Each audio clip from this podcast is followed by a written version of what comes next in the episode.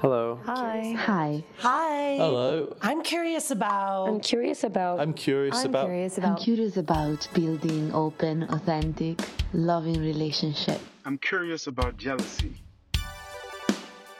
I'm curious about polyamory. Does it just mean that you're fucking all the time? How can I tell my parents that my partner is already married? I'm curious about. How do you know when you're too busy to have another relationship? I'm curious about dominant and subordinate relationships. I'm curious about sexual health.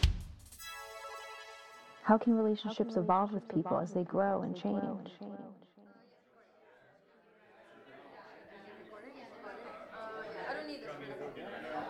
Good evening, everyone. Hello. Hi. Nice to have everyone. Hi, guys. Whoa, this is a new setup. I like this new setup. I get to see everyone around. I like it. Welcome, everyone. My name is Effie, Effie Blue. So, my name is Jacqueline Misla. We'll do formal introductions in a little bit. Beforehand, I want to give you a sense of the structure. Um, so, as a part of doing this work, I do lots of other things, including facilitating. And so, I know sometimes walking into a room with a circle can feel really intimidating. So, I want to explain out what's happening tonight. So, generally, we do on the first Wednesday of every month, we do panel discussions. And we decided to do something a little different this time around. So, we're going to be having a facilitated dialogue as opposed to a panel discussion. And there are two reasons for that. One is the impetus is that um, many of our seasoned foxes that we would generally have for our panels were at Burning Man. And so many of them are still dusty, are in the post burn kind of recovery phase. And but that actually created a great opportunity for us because we have been hearing from folks for a while that they wanted more of a discussion opportunity. That they wanted some events where not only we were listening to people tell their stories, but we were telling our stories and asking questions and having dialogue and learning from the people in the room. And so this felt like a fantastic opportunity to do just that. And so, as a result of that, I'm going to share with you a little bit about what we're thinking in terms of structure. Um, we um, are you're going to get all the things that you normally get from a panel. So you're going to get personal stories and practical tips and camaraderie and moments of clarity and asking questions and having answers. And on top of that, we're going to have an extra thing, which is you. And we get to hear your stories and your personal questions, and you get to ask things to the expert and have your questions answered. Um, and we will have an opportunity to really share out what are our struggles and the lessons learned. Sometimes we come to events and we hear all the best practices, and we don't have an opportunity to say, this thing is really hard and it feels like it sucks. And so we wanted to create space where we can say, this is really hard and it feels like it sucks. And you have a room full of people being like, yes, yeah, no, absolutely, it's true. Um, and, and, and this is how I got through that moment.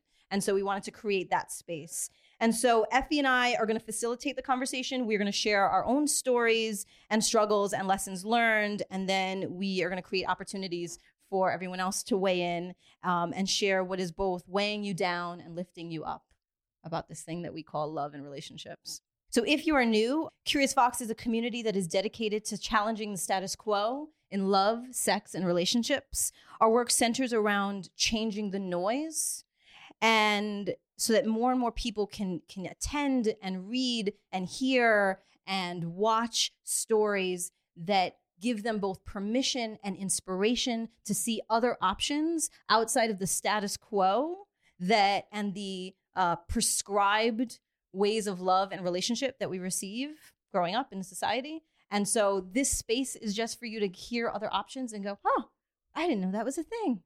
Or like you're doing that and and it's working? Huh right? So inspiration, possibility to see things that are different. Not only can you find that in this space, in this room, but you can find us on Facebook and Instagram at wearecuriousfoxes.com. So, uh, a little bit about us. um, so, uh, my name is Effie Blue. As I said, I'm a relationship coach. Um, I predominantly work with people who are navigating, curious about, or transitioning into open relationships. Um, so that's kind of what I do by day. Uh, I'm also the founder of Curious Fox. Um, Curious Fox came from a desire for for need for community to to do this work with other people, um, and that's why this happened. And I'm always grateful for people turning up.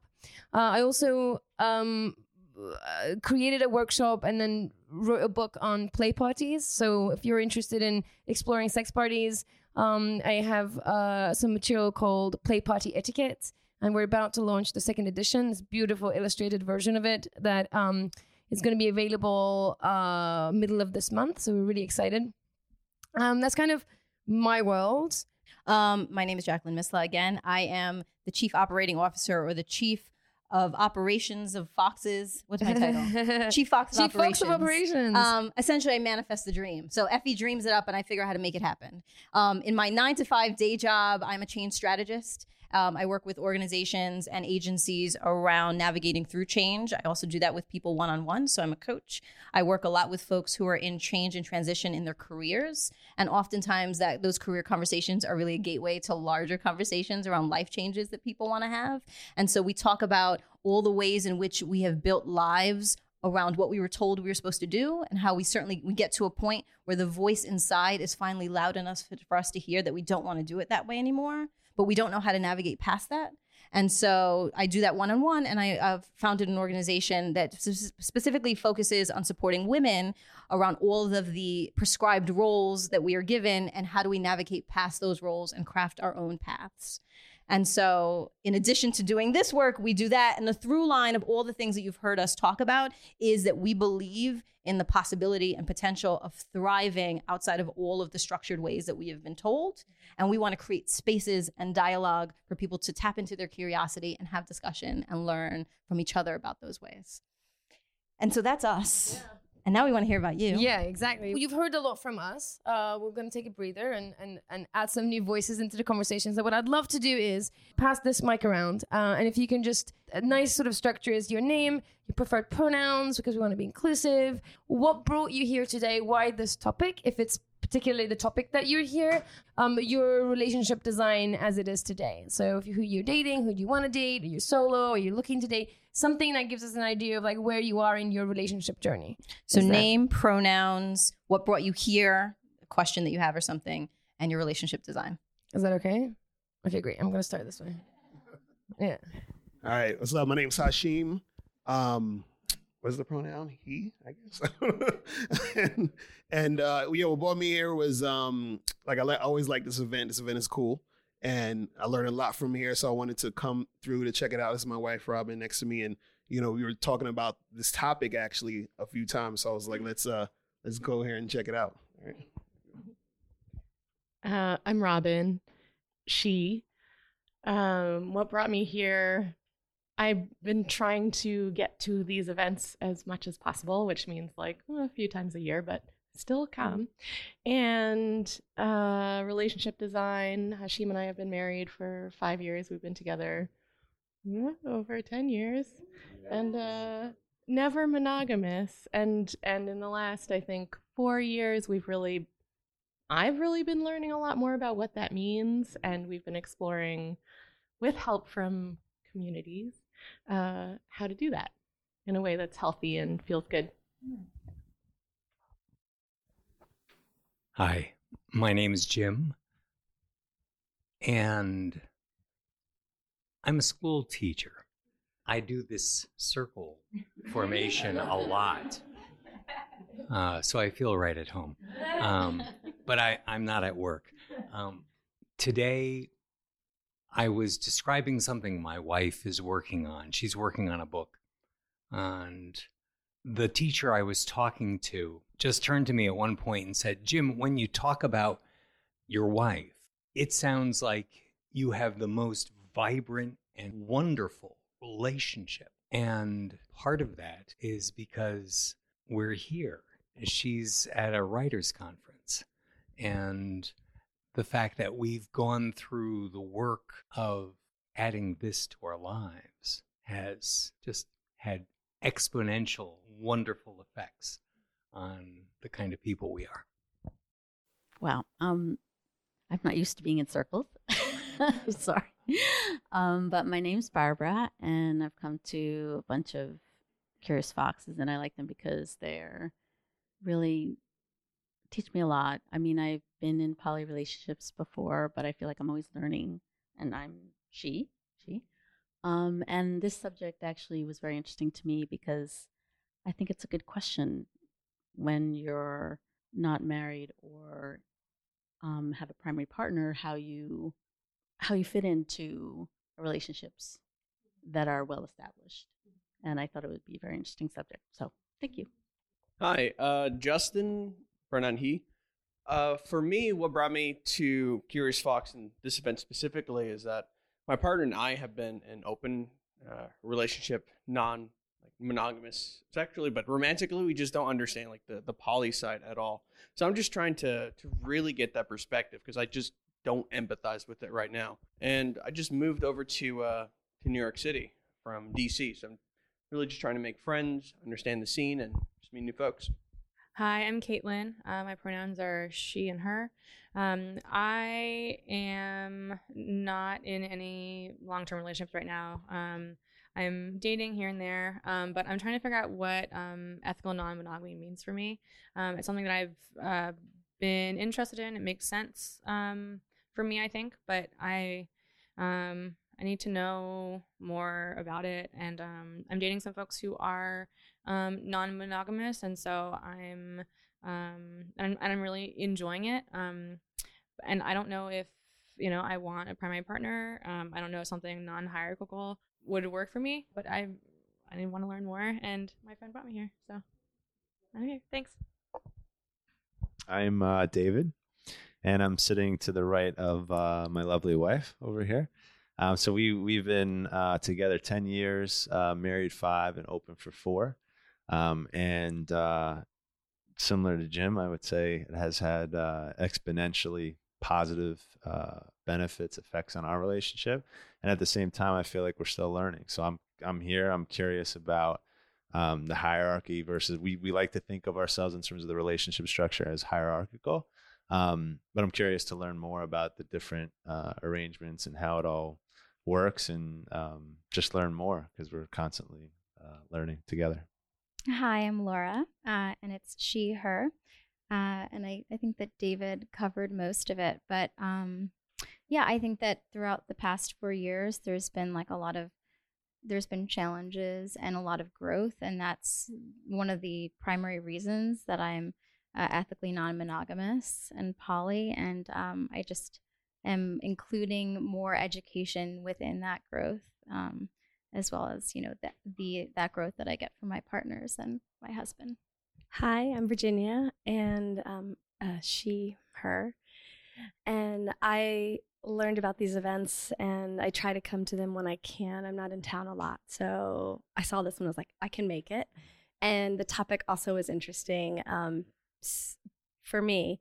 I've been married eight years, been with my husband for probably almost 19, 20 years, and we opened our relationship up. We had the conversation about four years ago and kind of completely on our own. I heard about it through my sister's like friend, and I was like, "What does this mean?" And I looked it up, and I was like, "This is amazing." um, so we kind of, I've been, it, it, I don't know, I just did it on my own and didn't really have a lot of people to talk to. Um, I actually live in Boston, but I work in New York, so. Um, so it was actually kind of cool to come when I'm in New York when you started this and a friend introduced me to. I was like, oh, okay, cool. I need to meet some people, find a community. Um, so, in terms of, I guess, the structure, what, what I have right now, I have a boyfriend. It's been about three years. My husband has a girlfriend, and um, I I love her. It's amazing, and um, my boyfriend is awesome. And and I kind of didn't like this idea of hierarchy. It just I kind of wanted it to be a little more like a like a circle, you know. So I don't I don't really know exactly what we're doing. We're still learning constantly um, and trying to figure it out and like, you know, trying to figure out how what would happen when we start dating new people, that kind of a thing. But um, the hierarchy is a hard thing. Um, I also we, I also have a six year old, so with my husband, and um, I don't like having people above people. It's weird, but in a weird way, you kind of you have to put some certain people above. So I don't really understand what I'm going to do. So, so I thought it'd be kind of cool. We're just going with the flow, kind of, and dealing with problems and um, working together. So, kind of in your river on that flow. Um, peace. My name is Doc Hill. Uh, been married seven years. My wife and I have been together nine. We just opened up three months ago, so everything's like brand spanking new. Um, Curious Fox was like I guess you did an event two months ago, and that was like the first thing I, I was like, I uh, am I just it in theory, or do I need to go do something? So, and it was fantastic. I actually learned that night. I had so many amazing conversations that I just really like talking to people and connecting to people, and I've created a life for myself where pretty much everybody in my life is dope and no drama and like witches and sages and you know it's amazing. But then i was like oh i'm talking to new people and i'm realizing it's still a small circle. So i've just been having a lot of fantastic conversations and um and learning about myself you know and and so it's been interesting and cool and i'm just trying to learn a lot more. And so i think three times in the last week the word hierarchy and non-hierarchy came up either in podcasts or friends of mine talking about it and i'm like well i don't know what that is so it's just time to come find out Hi, my name is Luciana. She. Uh, I'm from Brazil. I just moved to New York last week. Yeah. I'm used with circles, but not in English. and one of the reasons that I fallen in love for New York for it was because I see a lot of opportunities to decolonize myself. And this is one of the most challenged issues to talk about. So I'm glad to be here. And thank you, Gabriela, for letting me know that it existed. Thank you. Hello, um, I'm Gabriela, pronounced she and her. I'm also Brazilian, but I've been living in the US for, um, in New York for five years now.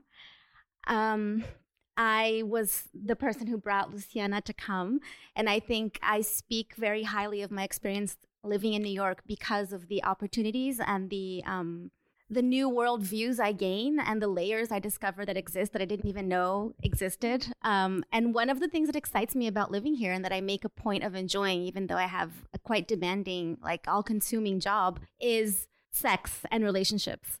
So the world of kink parties, for example, the Facebook of fetish, FetLife, like all those things, they feel like a sexual revolution to me. And I feel like I'm at the center of it. So it's very exciting. And um, I have been polyamorous already in the last few years, although new at it, not knowing what I was doing. But I've been a, un- a unicorn to a couple um, for six months.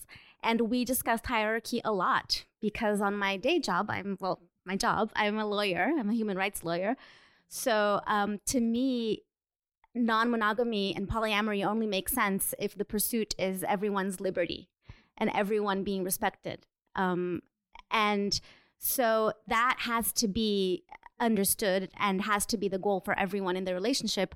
So from the very beginning, when I entered this non monogamous relationship, I started having discussions about how much of a voice I would get in making up the rules. Like, am I allowed as a unicorn to go on dates individually with the man and the, the woman? Do I always have to be with both people?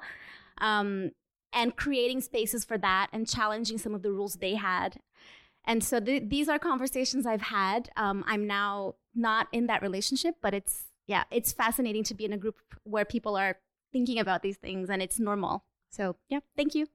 That was really interesting. Um, uh, my name is Kara, and uh, she, her. So my husband passed away six months ago, and I've been working with Effie recently, just trying to figure out like what's my design it's a new world.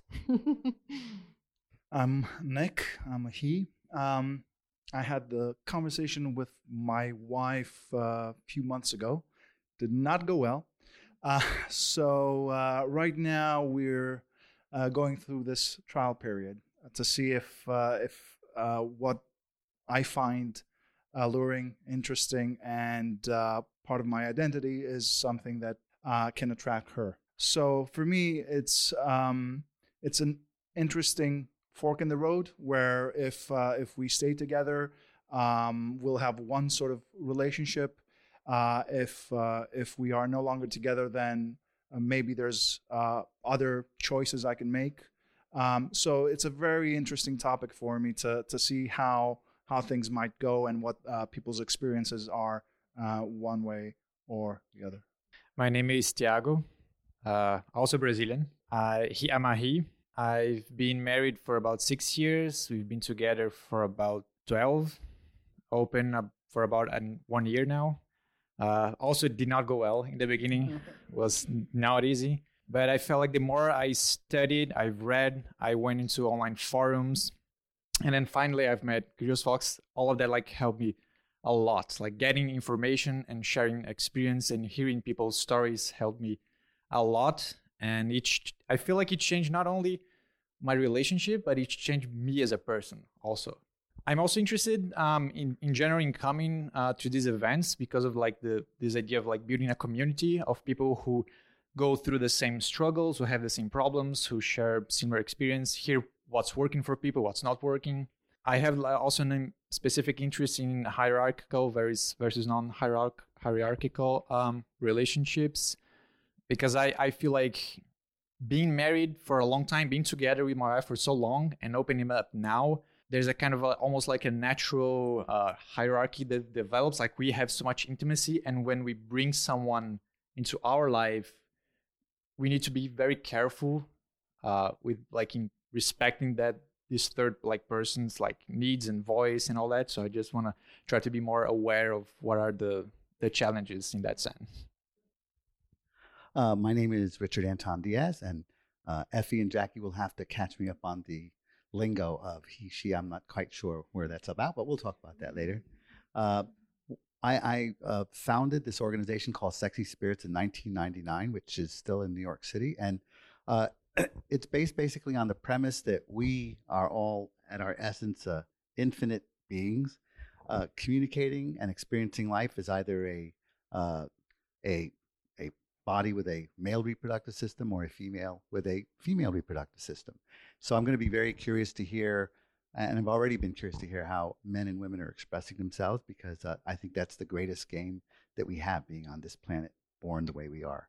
Um, my history with relationship, I've had two decade long marriages, uh, wonderful wives, and um, there's definitely an hierarchy as far as I'm concerned. When even when I've had a uh, uh, next relationship, I've noticed that when they have uh, honored the relationships that came before me, that everything went smooth. When that honoring wasn't there, uh, things seemed to get in trouble. So I'm very curious to see how that is uh, going to be navigated in the polyamorous community. Um, I almost was just thinking as we were talking that uh, you know polyamory is almost like monogamy stringed out and put all together in one time frame if you think about it because i'm i'm sure that as as many as monogamous we might say we are we've had more than one relationships with that person so uh, polyamory is kind of an interesting state of being where we get to experience many many lifetimes so to speak so uh, it's a very interesting topic and i'm very very uh, curious to hear this this topic and see how that all conforms to what i know Hey, I'm Sloan. I've been coming to Curious Fox events for I feel like a couple of years. I was introduced to non monogamy a few years ago. I'd always been monogamous, always in long term relationships that sort of got stale um, eventually um, and ended. And a few years ago, I started dating someone who introduced me to this concept. Um, he wasn't the right partner for me. There was a lot of non consensual non monogamy going on. It was just historically a cheater. But um, during the course of trying to get my head around this concept of non monogamy, to be able to give him what he wanted, I found Effie, I found Curious Fox, I found other other places and really did a lot of research and read a lot and um, went to events and made friends some of whom are here, and talk to people about how their relationships work and how non monogamy worked for them. And it really resonated with me. Um, two had known since I was very, very young that I was bisexual, and I never felt, you know, being a woman who's, I'm 52, you know, I came of age in the 70s and 80s, and there wasn't really a space to even use that word. You couldn't say to anyone, I'm bisexual, or I couldn't growing up in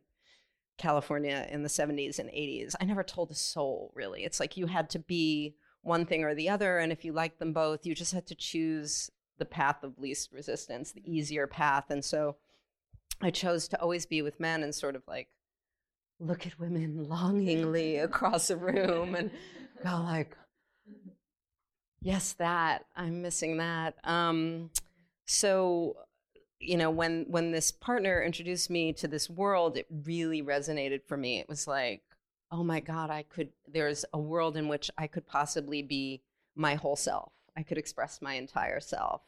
Um, and, you know, it also resonated because I don't only have one friend I want to see and hang out with and have dinner with. I have many friends and they don't have a hierarchy. They're all important to me.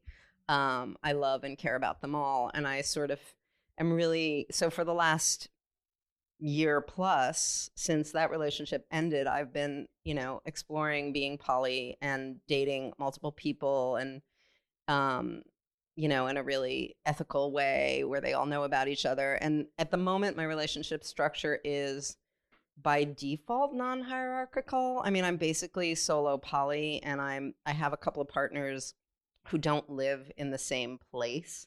So by default, there is no hi- hierarchy between them. There's, you know, it's like when I'm in this place, I get to see that one, and when I'm in this place, I get to see that one, and um, and so I don't think of either of them as more important to me than the other. And there's space for more people. I just don't have a lot of time. Um, I don't really. F- I feel like non hierarchical non monogamy really works for me, and um, I am my primary partner. That's really important to me right now. Like, I've really been spending a lot of time developing a relationship with myself and knowing myself and loving myself. And I feel like, you know, I have a primary partnership with myself. So I come first. Like, the hierarchy is me and then everyone else.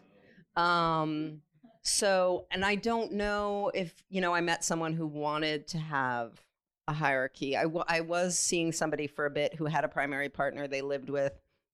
And when they started to have problems, like real problems with their polyamorous journey, I decided to step away from from dating the partner that I was dating just because I didn't feel comfortable being um, in the midst of a you know dating someone who was going was really not in a good place in their primary relationship. So um, there was a hierarchy there for them um, in that i was not you know a primary partner and i was fine with that. I didn't really care.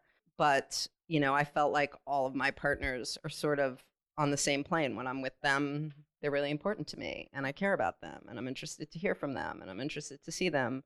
But when i'm with the other person that's where my focus is. Like i don't so I don't know what that means, but it could change. And I'm interested to hear more because I know that that's pretty rare that most people feel like they're, you know, they want a primary partner, I think. So anyway, that's me. So I think we should introduce ourselves in the same way. Maybe tell a little bit of our, and then I'll talk through some themes. And if you want to introduce yourself, you can. You don't have to. You can pass. Um, so my name is Jackie. My entryway into Curious Fox was actually as a client of Effie's. Um, my so I've been non-monogamous my whole life. Um, I've always known it. I never had the language for it. Um, up until I was married before I have an eight-year-old with my ex-husband, and we were together for 13 years. And every relationship, including that one, I had broached the subject of non monogamy again, not having that language, but saying, What if you did other things? And like, I did other, and then we like told each other about it, and it'd be amazing. And they were like, mm, no. And I'm like, no, no, maybe, maybe I misunderstood. I didn't say it the right way. I was like, but what if, like, you go out and do your thing and then it's fine? And then you come back and you tell me and I'm fine. And they're like, no. And I'm like, well, maybe I didn't say it the right way. Um, and that just kept happening. And then, so that was one of the reasons at some point towards the end of our, our marriage, that and lots of other reasons led to us deciding that we wanted to live in two different ways. I got remarried. I've been in a relationship now um, for seven years with my wife. Similarly to some of the folks in the room, not only did I always know I was I was uh, non-monogamous, I've always known that I was attracted to multiple genders. That's, uh, for a very long time, that didn't feel like an option for me, and so all the things kind of opened up in the same way at the same time. Um, we've always been non-monogamous. That was a part of our re- very original conversation. So we've been together for about seven years, open for about four. I introduced it into the relationship, and she was the one who actually kind of opened it and then it did not feel like I thought it was going to feel after, you know, 30 plus years of saying, like, we can do this thing. And I was like, wait, this is what it is? this is terrible. And it was really hard. Um, and there were p- pivotal moments about specifically about hierarchy. I went to a Curious Fox event and someone brought up with my wife and someone brought up the topic of relationship anarchy and non-hierarchy. And on the drive home, my wife is like, yes, that's amazing. And I was horrified. And was like, no, no, no, that's no, that's not what we're doing. We're like, maybe we're connecting with other people, going to a part. Like, we're not doing that thing. And She's like, no, we're gonna do that thing. And um, we start to go to Effie to talk that through. If you've listened to the podcast, I'm happy to share it again at some point. It's a very infamous Christmas story around the topic of hierarchy. Um, we had the top, we had the conversation right before we were hosting all of our family for Christmas. Um, uh, she said it, she, she had started a relationship similarly, started non non consensually. I think she had had a habit of having uh, of cheating as many of us have and are trying to explore and navigate our curiosity for other people while trying to fit into the box. And even though we were in a different construct, those habits died hard. And so as a result, that relationship started off in that way, which led kind of bad feelings. And so when that relationship grew to a point where she said, I would really want this to be non hierarchical, and I, because I love her in the same way I love you, I said Christmas was canceled and said that that was it. We're not hosting family, right? You can't have non-hierarchy and presents. That just feels that feels real greedy. That feels greedy. And we li- we had like an emergency FaceTime session with Effie. Um, and the diligent person I am, we would come to sessions and I would have notes prepared in advance. And one time Effie was like, Well, did you talk about this? I said, We did. I'm going to break out the flip chart paper. And I unfolded the flip chart paper for where we had to. So there was always, I really, in the, in the same way that you guys have talked about, really rooted myself in the education around this and really tried to understand it here so that eventually I could understand it here. Um, and almost a year to the day from that Facebook Christmas chime emergency call, I had my very first video meeting with my new collaborator around Curious Fox. During the course of that year, we did a lot of personal work. I did a lot of personal work. We're in an amazing place. Happy to talk to you all about that stuff at some point. Um, and founded my own organization. And in the in the work of that, came to Effie to talk about the work she was doing. After that meeting, she called me and said, "You need to be involved in this work." And that was about eight months ago. And so I have been helping manifest this dream from as somebody who needed it and who benefited from it, and now can help provide it and share with, with other folks. Um, and so I do have a, another partner now that we've been together for about eight months. And I was horrified at non-monogamy until my new partner was like, we should do non I mean, not non-monogamy. I was, I was horrified about non-hierarchy. And then my new partner was like, well, I don't want there to be rules and we should be, and I was like, oh, okay. And like suddenly then it was fine. Um, so I could talk to you more about that too. So I have a non-hierarchical relationship with my wife in that I, I love her. I actually split my time um, because I share custody with with of my daughter. I have a week on and off. So the week that I have my daughter, I'm with my wife. The week that I don't have my daughter, I'm with my other partner. And but my partner and I, my girlfriend and I, have a hierarchical relationship. So she wants to be the primary in that dynamic, even though she is equal in the other dynamic. And so that is also very complicated. And there's natural hierarchy that exists because I am a parent and because I cohabitate with somebody and we are married. So we can talk, and explore that a little bit. So that's me. Good story. I always like hearing your story. It's fun. Uh, also, I like, love that she thinks it's funny because she's like on the other end of the Christmas call. She's like, that was funny. now I can say that. At the time, I remember hanging out and going, "Wow, okay, that's gonna be fun." Yeah, but you guys pulled through. You guys did well. You're doing great. Um, so a little about myself. Um, besides my work, how I came to this is my own journey. Um, so Effie Blue, she, her. Um, I have a history of serial infidelity. So I cheated on pretty much all of my partners um, previously, including my husband, um, which you know ended up ending that that that that relationship. And it was um, I cheated in. It was in an interesting way. It was never when I wasn't happy people always assume like cheating happens when you're not happy and you're looking for somewhere else. For me it wasn't like that. I was actually i would cheat when i was the most happy most settled felt comfortable and i felt mostly in love. Um, and in that sort of height of like this is amazing i would get this idea that i want to explore. Like i just it felt like the switch would go off and i'm like i want to now i want to explore.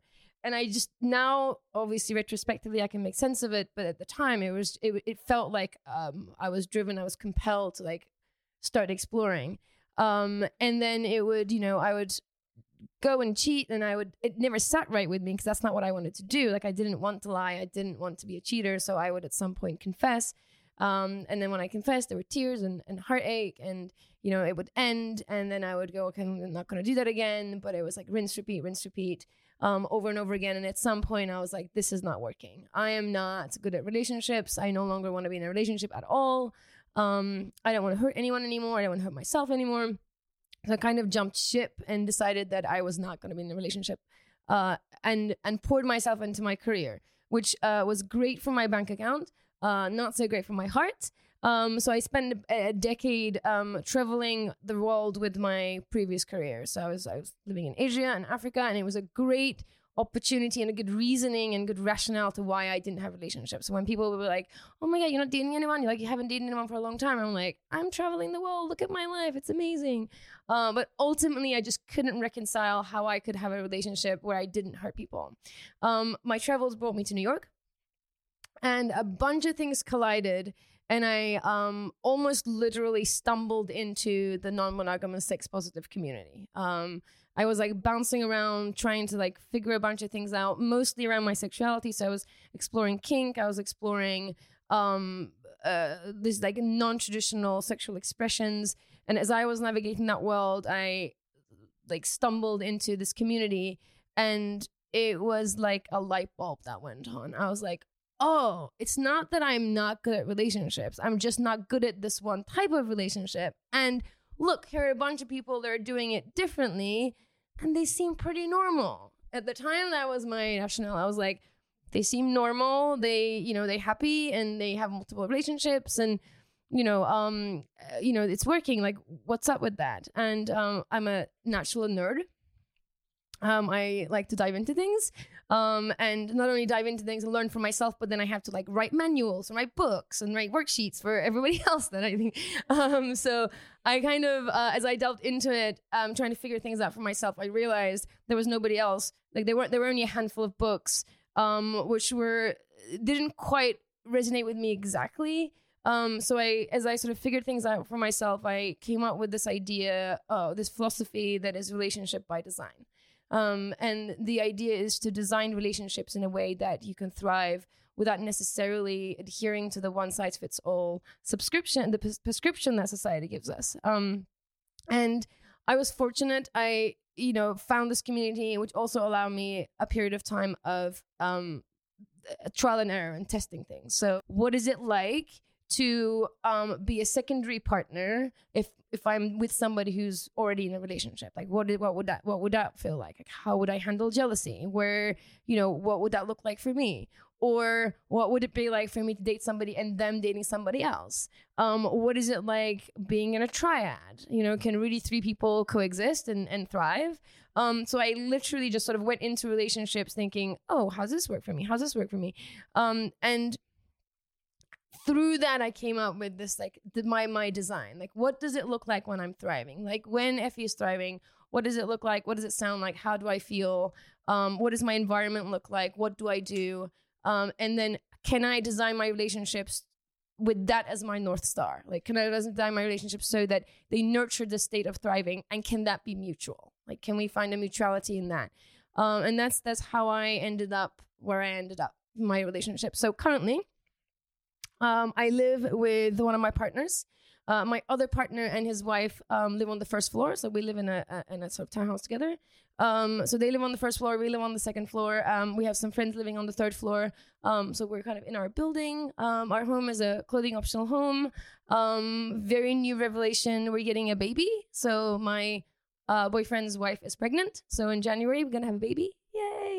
Um, so that's really exciting and new for us. Um, and we've been doing that now for two years. Um, my partner, whom I live with, we've been together for two years. Um, my boyfriend, who lives downstairs, we've been together for five years. Um, and we kind of live this, you know, um, co living situation, and it works for us. Um, it is a hierarchical setup.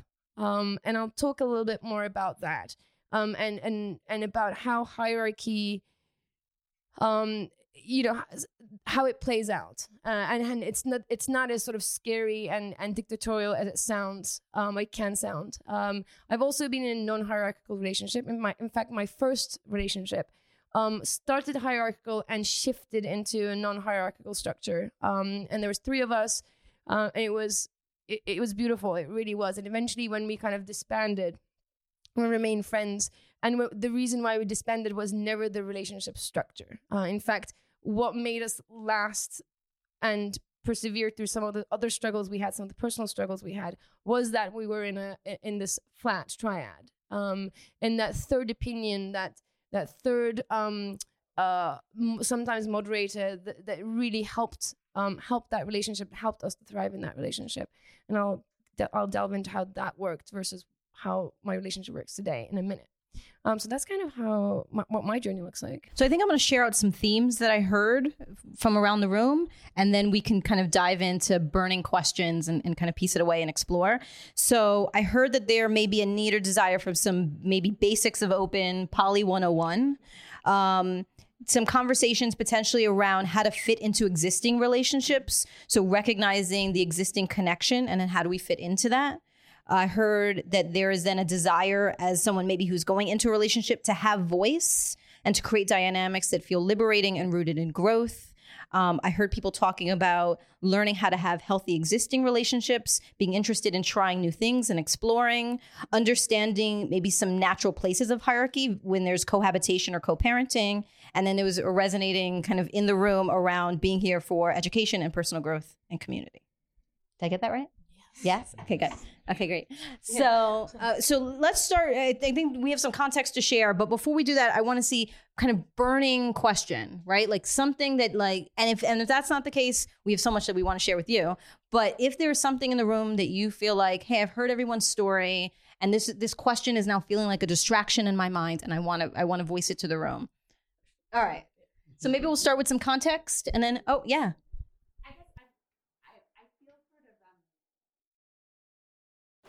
Um, we'll definitely address non-hierarchy as well, and I can also um, there are groups and um, uh, events, and and there's specifically for people who are practicing non-hierarchy and relationship anarchy, which I, I'm also going to mention um, so that we can have distinctions. Um, so there are there are smaller groups that are sort of embracing non non hierarchy and relationship anarchy, and we can definitely I can definitely point in the right direction, uh, and I can totally see how isolating it may feel. Um, and we'll talk about why and and how even though when people say non hierarchy or hierarchy that it it doesn't it, it doesn't always mean exclusion, and we'll talk a little bit about that. Yeah. So should I just do the 101? Okay, let me just for those who are just opening out who are new, um, let me just the overview of like non-monogamy 101. Um, because there are also some language that um people use uh, interchangeably. So I'm just going to give some di- distinctions and then we can take it from there. So if you think about um monogamy and non-monogamy as these like two umbrella terms, um, and monogamy we know um you're with one person at a time. Uh, and non-monogamy is when you are um, when you are exploring or you're being with multiple people um, while you're in a relationship. So under non-monogamy, uh, are various structures that um, that have names. So some of them people who are talking about open relationships. Um, they tend to be in uh, an existing relationship, um, and there is a um, a partnership, a marriage, and they're but they're open to dating other people, and they're open to being with other people. Um, that's kind of one side of it, and then you have all the way on the other side this idea of polyamory, right? A lot of people interchangeably use this idea of poly and open relationships. I'm just going to make the distinction so that when we go into things like hierarchy and non hierarchy and relationship anarchy, we can have a bit of a map in our heads, right? Polyamory is multiple loving romantic relationships at the same time, right? So that's the way I think about it is people that you're with, that you're potentially um, invested in emotionally, maybe you're future planning, that you are, as you are conducting your life, you are, you know, those people are a, a fact, they, they're factored into your life. Um, and that's sort of polyamory. Now, statistically, um, polyamory is actually on the fringes, it's actually rare. Um, the true polyamory where people are in multiple long-term relationships. Most people who are exploring non-monogamy tend to be on the open side, or at least that's where people start, right? Um, there's this idea of swinging, swingers. People always asking about swingers. Swinging um, is an activity, not really a relationship structure. So you can be polyamorous and swing, like fun thing to do. You can go to a swingers party and swing with one of your partners, right? And there are people who are otherwise monogamous, right? But they kind of explore being with other people in a very um, restricted sexual context, right? So they'll um, sport fucking essentially. So, um, and otherwise they might not be in- invested or interested in relationships, friendships. They're kind of just like being a couple that goes out and, and has sex with other couples.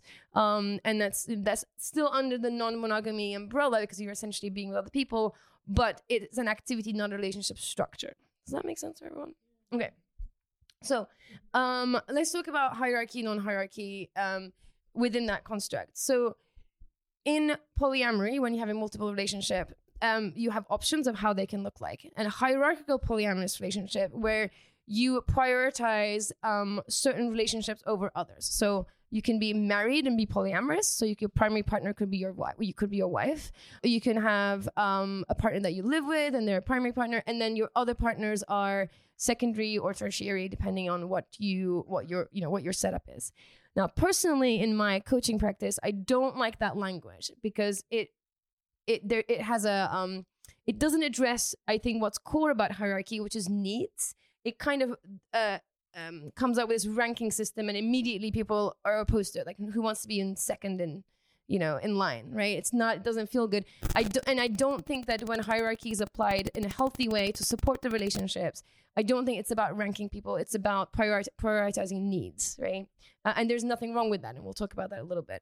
So the language that i use in my practice is core relationships and auxiliary relationships right? So your core relationship would be your primary partner your primary relationship and then your other relationships will be auxiliary relationships. And the other reason why I like using that language is that you're not talking about people. You're not saying this is my primary person, this is my secondary person. What you're saying is this, this relationship is my core relationship, and this relationship is an auxiliary relationship. That also takes it away from this personal, like ranking people, which is what people often refer to, and which is what people um, find difficult to sort of digest, right?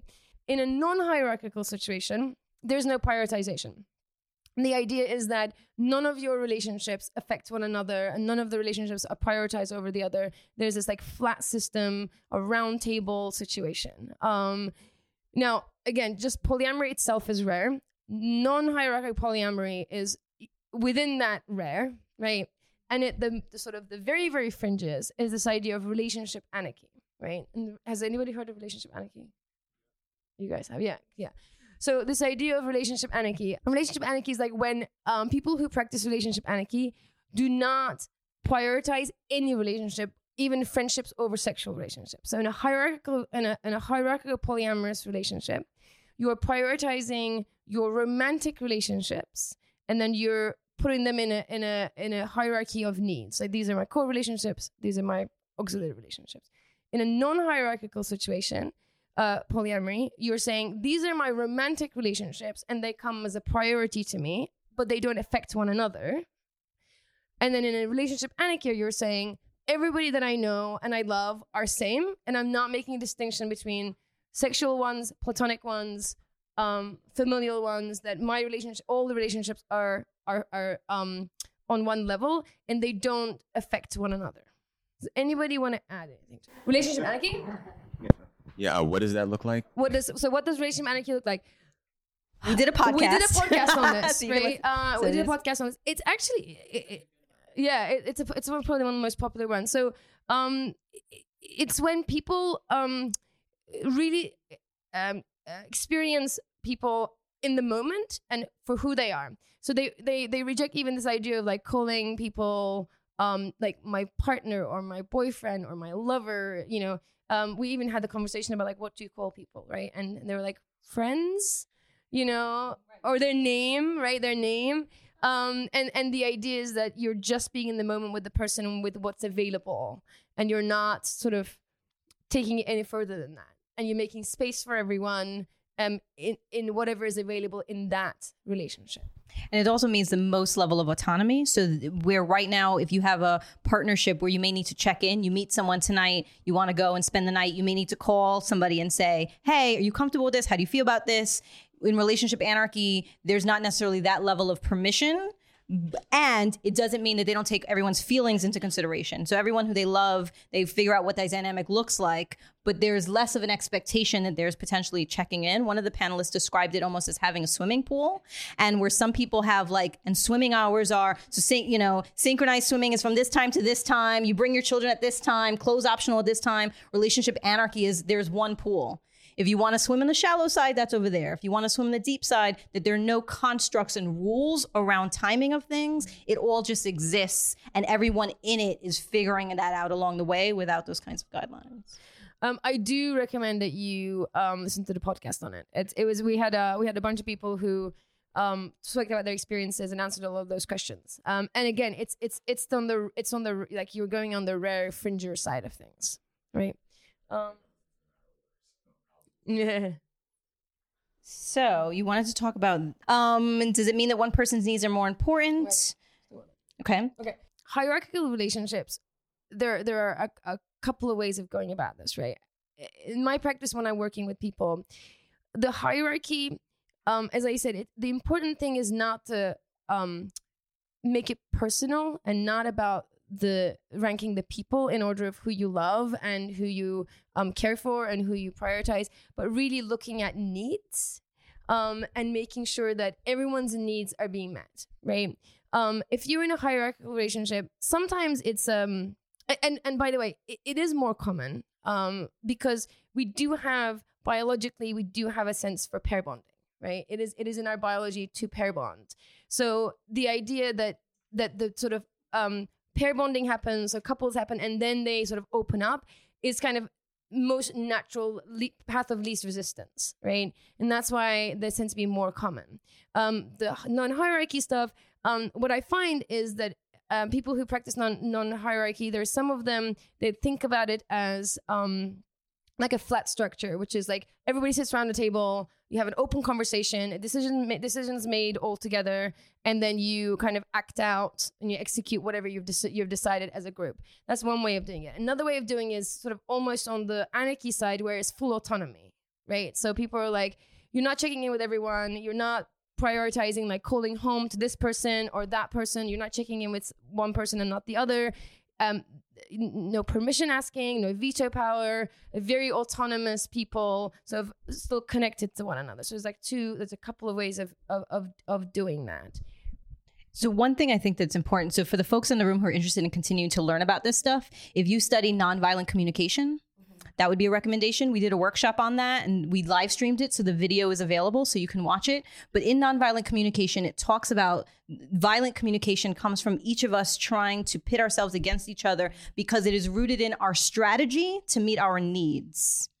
And that distinction between strategy and needs is a big core of what you're talking about in terms of the hierarchy. Our needs are a need for connection, a need to be seen, a need to be validated, a need, a need for shared expectations. Our strategies around that are you can't see anybody else, or Tuesday nights are just for me, or not in the bed, or you, it's all the ways you are trying to protect yourself. You're creating guidelines to protect yourself in order to meet your needs it takes a lot of work to let go of the strategy and just talk about the need and say, I need connection. And let's talk about together how we develop a strategy so that I can feel connected. But that's the distinction. It's understanding in all your partnerships what are all the needs that are on the table and how potentially are we having a conversation where people's needs are getting met as opposed to imposing strategy around how someone's needs are going to get met. Right, exactly. And I think um, a lot of the people, a lot of people who are sort of embarking on this and thinking about hierarchy, it is it, is often, especially at the beginning, and people who are like um, uh, imposing strict hierarchy. Um, often at the base of it is there's an insecurity. Um, like Jack said, they're trying to meet a need or trying they're either trying to um, meet a need or prevent something, right? So it's either fear based. They don't want they they don't want to be left behind. They don't want to be left out. Um, they don't want to be abandoned. Like things like fear of abandonment is a human feeling. We all have a fear of abandonment. Um, it's actually built into us um, for evolutionary reasons, right? Because safety in numbers. As we were evolving, we knew we know that if we weren't belong to a, a tribe, that chances are chances of survival was very low. You'd probably get eaten by a, a saber-toothed ti- tiger while you were sleeping because there was no no one to keep watch, right? So we have a very primal instinct to belong um, and to seek safety in numbers. And the flip side of that is the fear of losing that and fear of abandonment, right? So that's like primal built in. Now, that primal feeling that's already built in, plus whatever goes wrong in our childhoods, and it all does because to be human is to be flawed. So we are, our parents are flawed. It's just how we, the humans, are made. Um, that combined, then that fear is, for some people, it feels more acute, right? For some people, it's more of an acute feeling. It gets triggered easily and it, they're kind of looking out for it and looking out for ways that they may be abandoned, right? So when you put all that together, there is a fear and there's a need to, to, to hold on to things, to control things, to um, to make sure that that abandonment is not going to happen. So how that then shows up is in this higher in this idea of hierarchy, this trying to control the situation to say I'm the most important, and here are all the ways that I can prove to myself or or my partner can prove to me that I am the most important. I'm not going to be left behind that's often what's at the base of this like people who are um, imposing very very strict hierarchy and also i think it's important to say that none of this as we're talking about hierarchy, it's not a hierarchy in polyamory that you should get to a place where everyone is relationship anarchy and everyone is prioritizing themselves. And if you're in a relationship where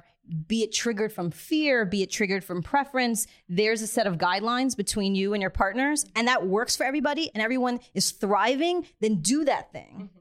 It's not about pushing yourself to be like, well, we could be at a place where then, you know, all our needs being better. We sit around every Sunday and have brunch and discuss all the need. If that's not going to work for, then don't do that. But it's more if you are with uh, misaligned potentially and the, whereas i was with my wife at that time and and she felt like her feelings for for this other person were essentially that she would be committed and married to this woman as well had she the luxury to do that and wanted to validate the relationship in that way and it was my fear that was stopping that. It was me saying, no, no, I need to, I need everyone to know that I'm the one, and she needs to know that I'm the one. Like at the end of the day, and and I, it was rooted in the fear. So the self work that I did was around me being more comfortable in myself and in the relationship, so that I could thrive in that relationship with my wife. Had she been fine with it, we may never have gone on that journey and been in that place because we were aligned in what we wanted. So I wanted to name that to say for the high achievers in the room, like don't worry, you don't need to like achieve each status of like open. Find the, the place that works for you guys and then stay there if it works. And then if it's mismatched, then you can continue to work on it. Absolutely. And I think it's it's in that it's in finding what you're thriving in, right? Going back to that. So if you're finding that you're imposing what we're going back to saying imposing hierarchy um, because of a fear, right? Address that and not address it so that you can move into being a non-hierarchical situation, but address it so that you're not led by fear, right? There are definitely healthy and valid um, uh, reasons why people choose to be in a, in a hierarchical relationship. There's nothing wrong with a hierarchical relationship as long as it's coming from a healthy desire to this is what we're creating in the world. This is what we agree, and this is what we want to create in the world, and this is the the, the relationship design that we want to have and then invite other people into it um, and, and, and have these agreements in place right? Not from fear but from a desire to create right? Does that does that distinction make sense? Um so it's interesting the comment that you had earlier i was thinking about that because i am married and i i have a boyfriend who's not married and he's single well, no, he's not single. He's with me, but um, he's not married. Um, but it's definitely been hard for me. Actually, it's been hard for me because I I think I for a while actually did forget about myself a little. So you know, I really didn't want him to feel that he wasn't as important to me as say like my husband, and the. It, I, I still even trying to figure that out now. So I think in the beginning, I really wanted to be more open. I studied relationship anarchy. I kind of, you know, I tried to figure out what that was and really wanted him to be free to do whatever he wanted. We call ourselves open. Um, but then, you know, he started like when I don't know, he was confident and he's like starting to meet people and like got a new job and like really started to meet people and like started to like hook up with people like right away. And I freaked out. And and I was trying to be so okay with everything and like just be, well, I'm married. I got to let him do that. And I think he even felt that a little. He even said it. It was like a, probably about like six or seven months of like torture, um, until we could finally come to a better place where we were reconnecting again. We we lost connection for a long time, um, and then you know he kind of even admitted well, yeah, maybe I felt like I needed to do something because I wasn't with somebody like like married. Um and, and he felt like he just needed to go out and do that. And that was really hard and I don't think he even really thought like what his structure really needed to be with me with other people. Um and and then and then that was like a, the whole thing was this huge reality check for me on learning to love myself and like understanding jealousy and like like what that was. I I did tons of like workbooks. Mm-hmm. Pod, I just it was awful. it, was like, it was oh, just like how, Did the work. It was like I lost like 15 pounds. It was the most stressful time of my life, actually. And it felt really bad because, like, this is just my boyfriend, and my, my poor husband's like, what is happening? And then I, and him and I didn't like really talk too too much about the major problems I was having with him because at that I mean we've been talking about this for a couple years and practicing this for years but it even for him was still hard to see me being in pain over another guy like another person and then and then I didn't want to hurt him so I didn't talk to him about it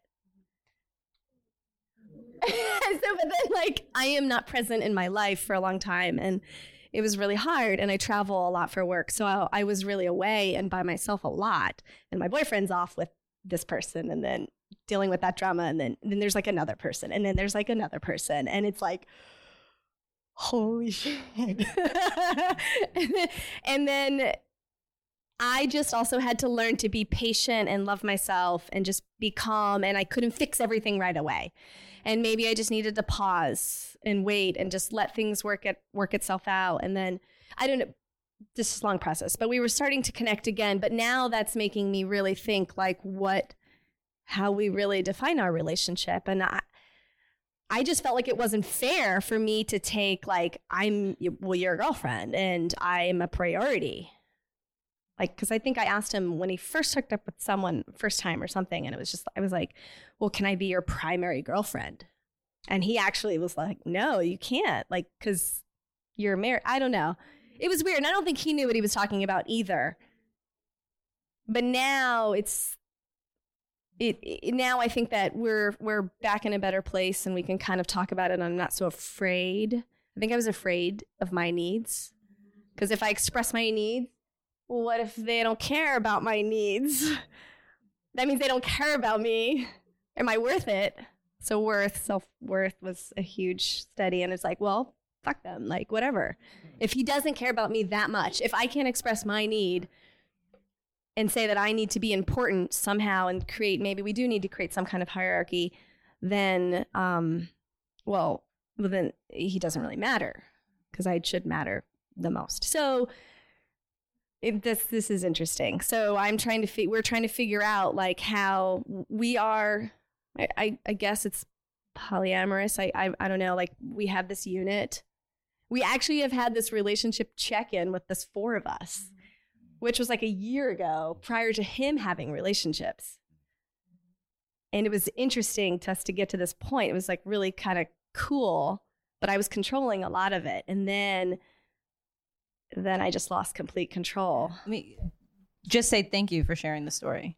Just, honestly, and number one, it resonates with me. But I think even if you're not in that particular situation, the feeling of deprioritizing your needs to meet the needs of now the growing people that you are caring about or or or, or engaged with, I think is real.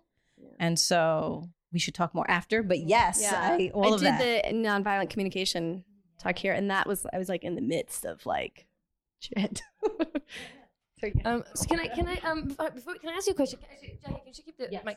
I, I want to ask a quick question because you said um I want to make a couple of comments and I asked you a question because I just want to sort of unpack some of this. When you said you what you maybe you want is some sort of hierarchy, right? Because you just said you know maybe we I need some sort of hierarchy. I'm curious to what you think it looks like. When you say that, when you imagine that, when you're like, I think I need some sort of hierarchy, like what are you imagining it looks like? Yeah, I, you're, I don't. I'm just using the word hierarchy, but Sure, but yeah, yeah, like um, I should uh, with my relationship with my husband, we have prioritizing our time, and Mhm. we're I mean we're really good at co-parenting, Mhm. so that's like kind of a hierarchy Mm-hmm. there. And then with my boyfriend, I mean I need time. Mm-hmm. I I need like dedicated time, and that's very very important. And Sure. quality time, but then also friend time, but then um yeah i mean i, I kind of think like he hasn't developed relationships that seem to be interested in having a relationship with him like long term. Like he's they're kind of like couple like quick things or something and then the people realize they want to be monogamous with somebody else so i, I don't know Sure. Yeah. um yeah. So this time piece is really interesting, and I'm, you know, I, I'm sort of not surprised that I'm hearing this from you because something that comes up a lot is, now even with this idea of hierarchy, right? It's there really isn't a hierarchy in terms of feelings, right? If you think about it, we love is love. It's a feeling. Um, like I'm British, so I say fancy. Like you fancy somebody, you fancy somebody. It's not like you fancy somebody more than somebody else, or you don't like. Like the feelings don't necessarily come in that kind of I love this person more than the other person, right?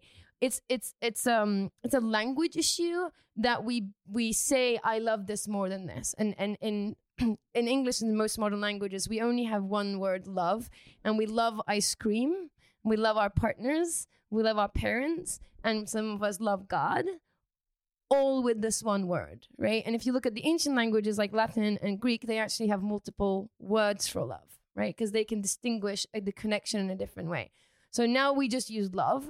So you love your partner ice cream, right? And you're like, well, no, I obviously love my partner more than ice ice cream. Well, it depends on the day, but you know. Um, so when we when we think about it in that way, then we like, well, how do I then? How am I then more valuable than ice cream, right? And how am I then more valuable than this other person? How am I valued? How is my value showed? So often, um, especially with with non-monogamy and polyamory, um, it ends up being uh, about time, right? Because what we end up doing is that the one measurable and the most valuable thing that we have is time, right? It's it's the only thing that is um, you can't get back. So what we end up doing is that we map this idea of love onto this idea of time, right? And you're then going, well, this person loves me, you know, this person gets more time and this person gets less time.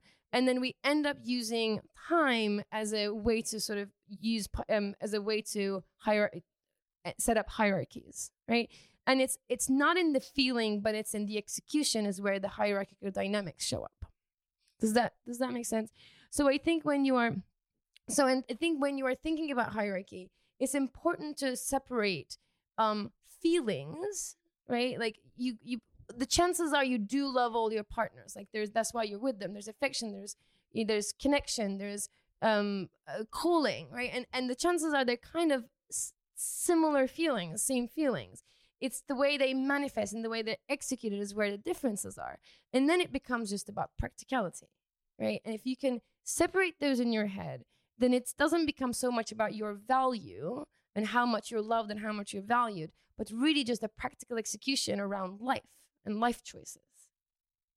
Does that does that does that make sense? I- I'm going to disagree with you on Sure, a few please, things. yeah. Okay. Uh, first of all, I, I think the kind of the elephant in the room that we're not talking about, we talk a lot about love, but I think the stronger power of how we connect here is sex. I think the sexual drive is far greater than our concept of love. And I think uh, you present a great uh, question. You know, I I was hurt when he did this, and why do I feel he should account to me first? Well, because you had sex with him. And I believe that when you have sexual union with somebody, there's a power that goes beyond your logic. It goes beyond your ability to speak intellectually about how you feel that person. There's something in the exchange of that sexual energy that immediately bonds you to that person. And that bond becomes time framed, not in terms of how much time you spend, but in terms of chronological the chron- chronological time in which that happened.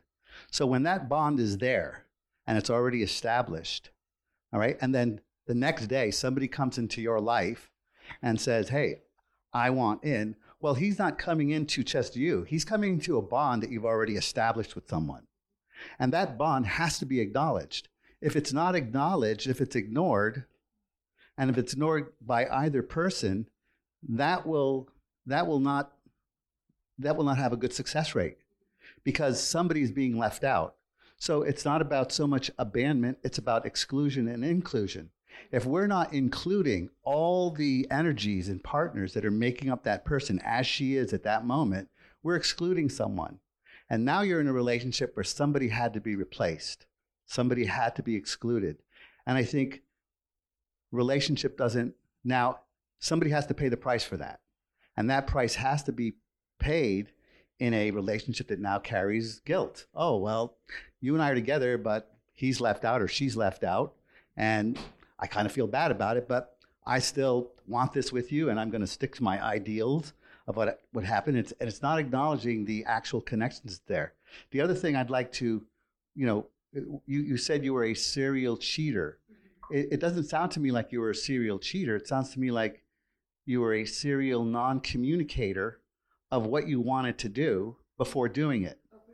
Oh, okay. Absolutely. So that's that's that's to me a lot different. It's a communication of it's an issue of communication and not necessarily of infidelity. You know, so if if we look at that in terms of what communication has to happen, it, it really does come down to communication. And I'll just say one last thing. One of the first people that we interviewed way back in 19 almost 1999 was uh, Deborah Anapol. She created the book uh, Love Without Limits, and I think she's the one who actually coined polyamory. I mean, it existed in it's a combination of a Greek and Latin derivative, but she's the one that made it popular.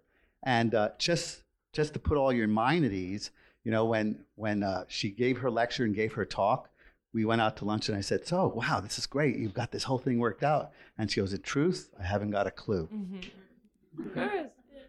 So that's a woman who's expert at this, who's written two books, and to this day, I mean, she's not alive anymore, but uh, that's the subject that we're dealing with.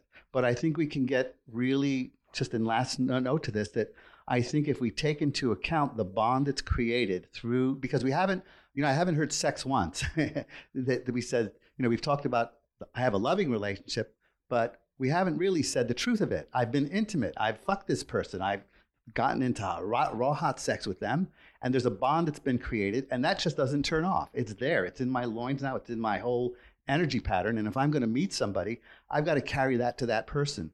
So in that sense, there's got to be a acknowledgement. We don't have to call it hierarchy, but there's got to be an acknowledgement of those that came before you. And if we don't, we are always going to deal with somebody having been included or excluded in that process. Um, I yeah, I mean, I think what you're saying really resonates with me. Um, the only thing that I would add is within the polyamorous community, um, eh, you know, th- what you'll hear a lot of people say that it's not just about sex or it's not all about sex, right? And I think what what I was surprised when I sort of met the community and um, eh, did my research and got to know people is that how how much um, asexuality is prevalent within the polyamorous communities people who don't have a sexuality who don't have sexual urges um, and the reason why they find a home within polyamorous structures is because they can be in relationships where oth- the sexual urges can be with some people somebody else and they could still be a bond and a connection that isn't sexual and still a solid um, relationship. So I, I- agree with everything that you're saying that sexuality uh, being having sex with somebody is a bond and it needs to be honored. I ju- just adding also within polyamory there's a lot of space for um relationships without necessarily sexual connection. Absolutely. And if I could just say one thing about that, and that is that we live in modern times where we aren't tribal. We do not live, we live in nuclear situations where we bring our partners home, we live in our own home, we meet other people on the second floor or third floor, but we don't have a tribe where we have that connection where sexuality is not the core. It's it's union and and uh, everybody supporting one another in their survival needs, other parents taking care of other children, uh, love happening, you know, not being that. So I, I think I think that's that uh, when we talk about that asexuality, I think it's a it's a uh, it's a reaction to the missing tribe that uh, we've lost. We don't have it in our culture, and I think a lot of this interesting conversation comes about because we're trying to figure out how do we have that tribe back, but under a culture where uh, you know tribes aren't supported. You know, and I, so I, I think the conversation is great, but I think if we if we also look at to you know if we if we look at this as also a cultural evolution, uh, I don't think ever in our time have we ever been able to talk about orgasm and sexuality in this context 10 years ago. We couldn't do that. So the culture is evolving and we're, t- we're, we're evolving with it. But there are also the aspects of sexuality that brought each one of us here. Every one of us came through a our mothers and there was a mother and father that had sex so there's a certain hierarchy right away for that child there's a certain hierarchy that's going to take place even even when that child has a first second or third sibling there's there's a first son number one, daughter number two, daughter number three. There's a certain order of hierarchy that needs to be honored. That of course the Chinese communities and the Asian communities have known for for for since centuries, and they honor it. And because of that, they have a certain harmonious uh, order of how they are how they support one another in that family structure.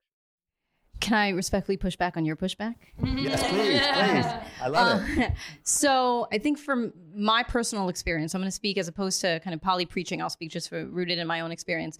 Um, the relationship with my wife and her partner is non-sexual. So they have a romantic connection. They it's not it wasn't a sexual relationship at the time. And those feelings were still strong enough that they it felt like validating some sort of commitment. And I've had sexual experiences that didn't feel like it ranked to the point of prioritizing people outside of our experience in that moment. What did resonate with me about what you said, though, I think is the aspect of feeling seen.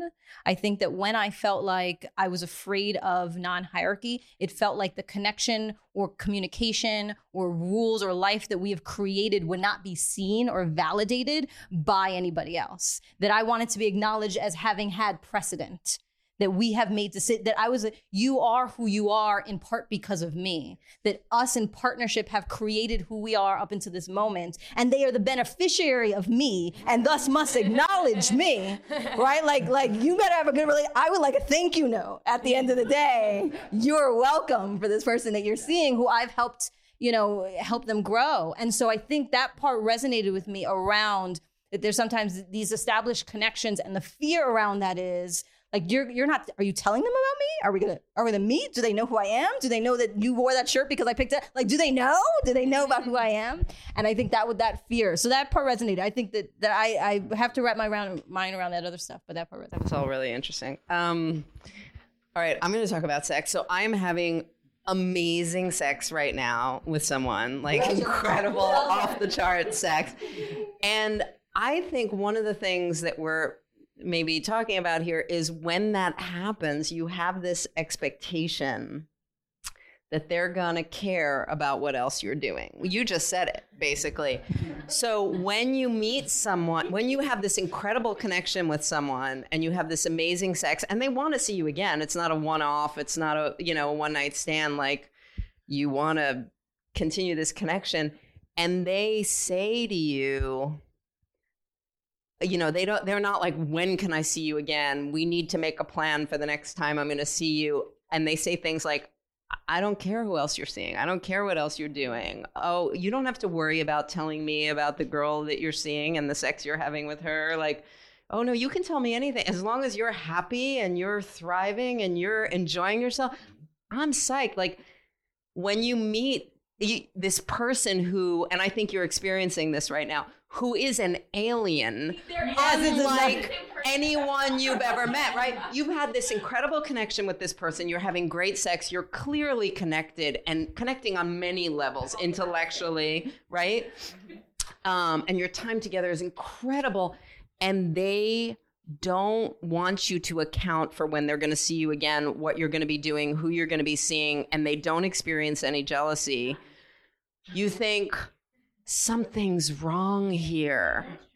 And it's just that they're a, this really rare person who's been through whatever they've been through in their life and done all these things that didn't work for them and had all this possessiveness in some kind of monogamous relationship that didn't work for them and they've arrived at a place where they're like I need to do my thing and be who I am, and you need to do your thing and be who you are. And I love hanging with you, but I don't have expectations of you. You've met an alien like that, and so have I.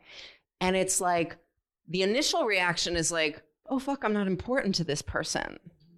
They don't care when they're going to see me again. They're not saying, "Ne- so next Sunday, or am I seeing you next Sunday? But another possibility is this person is really into you and wants you to be happy, and they want to be happy too, and they don't want to impose any rules on you. And they are going to show up and be really present when they're with you, but they don't want you to impose any rules on them either that might push them away and make them not want to be with you. I've met an alien like that, and it sounds like you have too. And it's just so weird. We're so not used to it that we can't go, how fucking lucky am I that I met this person who doesn't want to do this whole rule thing with me and impose on me and I get to go live my life and when we come together it's electric and amazing but we don't owe each other accountability. I'm going to be with so and so on this night and I'm going to see that and it's just it's so unusual that we don't know how to deal instead of just going wow like instead of experiencing gratitude the initial knee jerk first reaction is I'm not important to this person and I think maybe that's not true. I was gonna say that I'm kind of like that alien where I just like if I'm with a woman, I don't like I don't care because um not necessarily I don't care, but it doesn't matter because we're just having fun and doing our thing. But as far I think when it when it when it's concerned with hierarchy, I think what happens is I, I can speak for myself that if I meet a woman and we have sex maybe one or two times, we hang out, it's like okay, we're just chilling, we're hanging out, and it's whatever.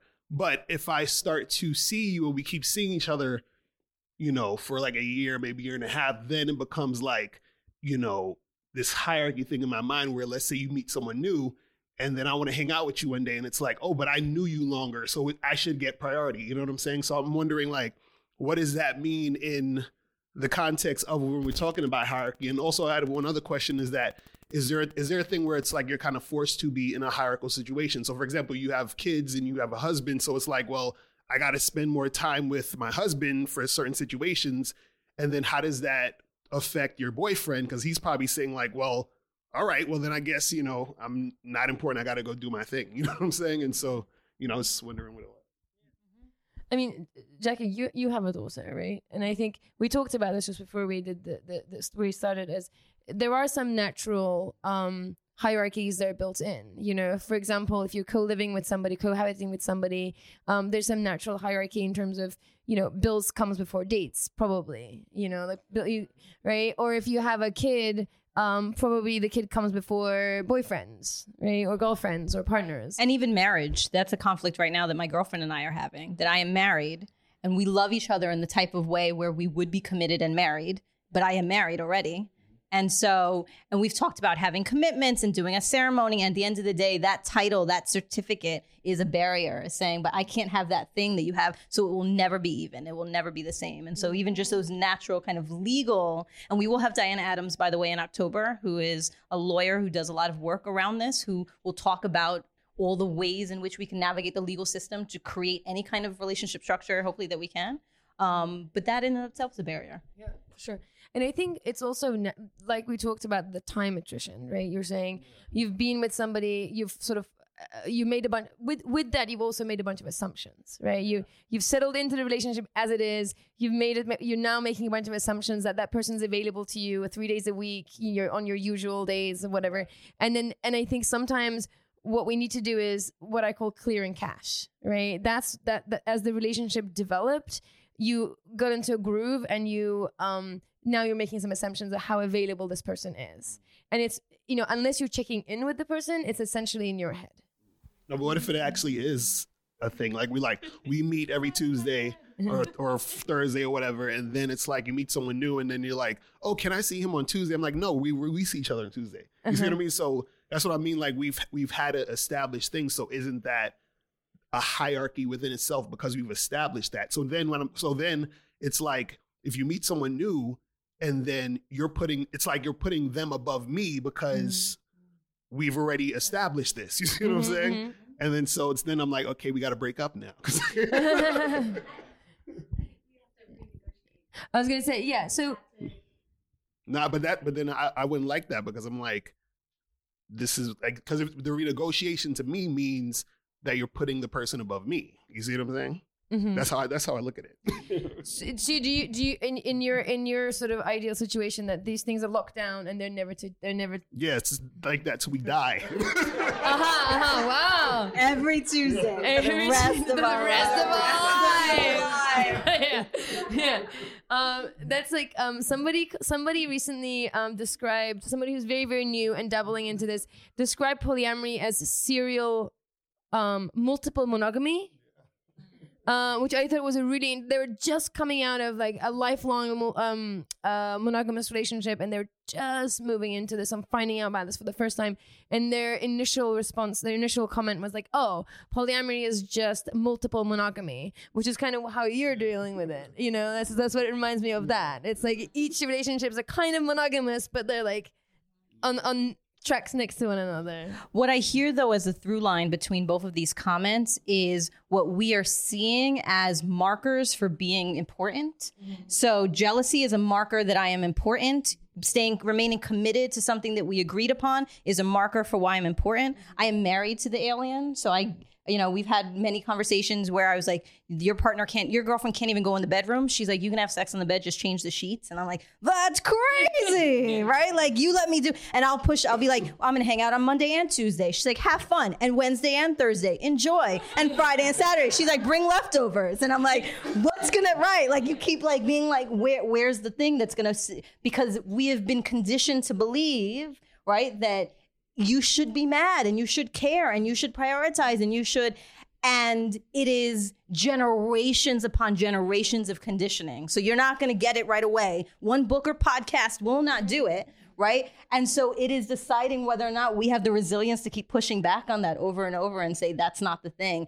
And for a long time it will feel real crappy that they chose that they decided to hang out on a tuesday or that they're not being jealous um, I personally experience that all the time. So I want to say it from a place of experience that it feels like, no, you should care.